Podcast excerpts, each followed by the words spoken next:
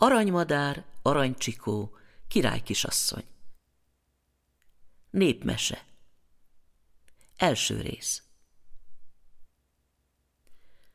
Hol volt, hol nem volt, volt egyszer egy király, aki süket is volt, meg vak is. Volt ennek a királynak három fia. Egyszer magához hívatta a fiait, és azt mondta nekik. Kedves fiaim, bizony megöregedtem. Öregségemre süket is lettem, meg vak is. De ha ti elhoznátok nekem a szomszéd király aranymadarát, nem lennék én többet se süket, se vak.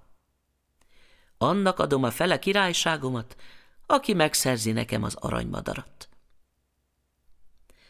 A két idősebb királyfi föl is készült az útra, hogy elmennek az aranymadárért.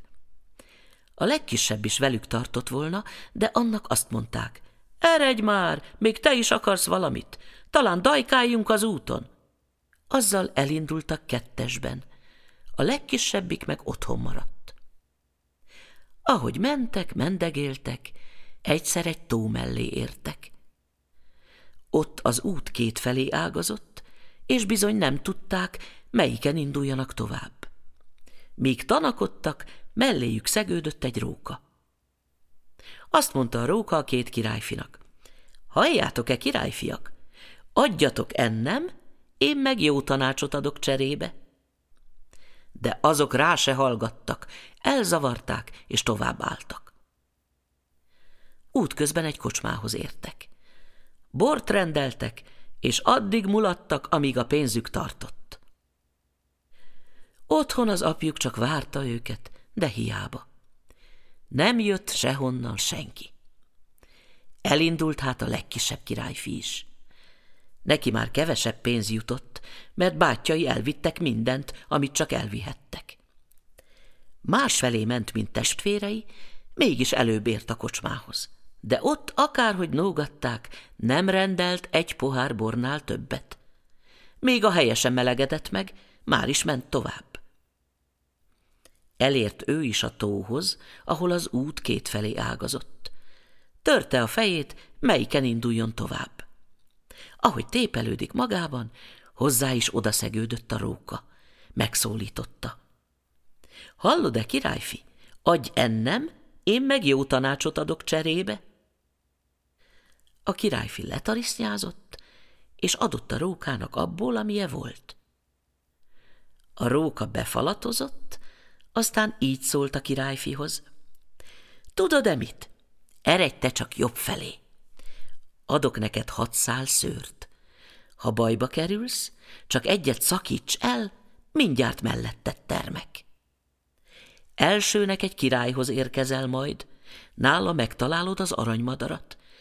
De vigyázz, ha megfogod, az aranykalitkához meg ne nyúj, mert akkor pórul jársz. A róka még az utat is megmutatta a királyfinak, s az egyik ment erre, a másik meg amarra. Ahogy a róka mondta, a királyfi hamarosan egy királyi palotához ért.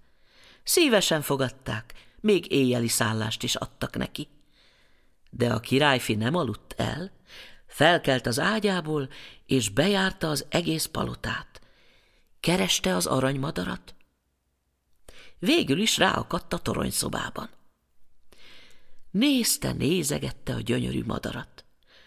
Az aranykalitka is szép volt, nem állhatta meg, hogy hozzá ne nyúljon. De ahogy megérintette, odaragadt keze.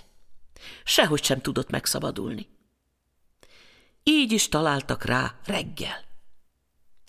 A király nagyon megharagudott, mikor meghallotta, hogy el akarta vinni az aranymadarat. El is határozta, hogy a királyfi fejét véteti. Csak akkor kegyelmezett meg neki, amikor a királyfi elpanaszolta, hogy a süket meg vak apjának akarta vinni a madarat. Egy feltétellel megkegyelmezek neked. Ha elhozod nekem a szomszéd király aranycsikaját, mondta a király, akkor tiéd lehet az aranymadár. Vége az első résznek. Ez a műsor a Béton közösség tagja.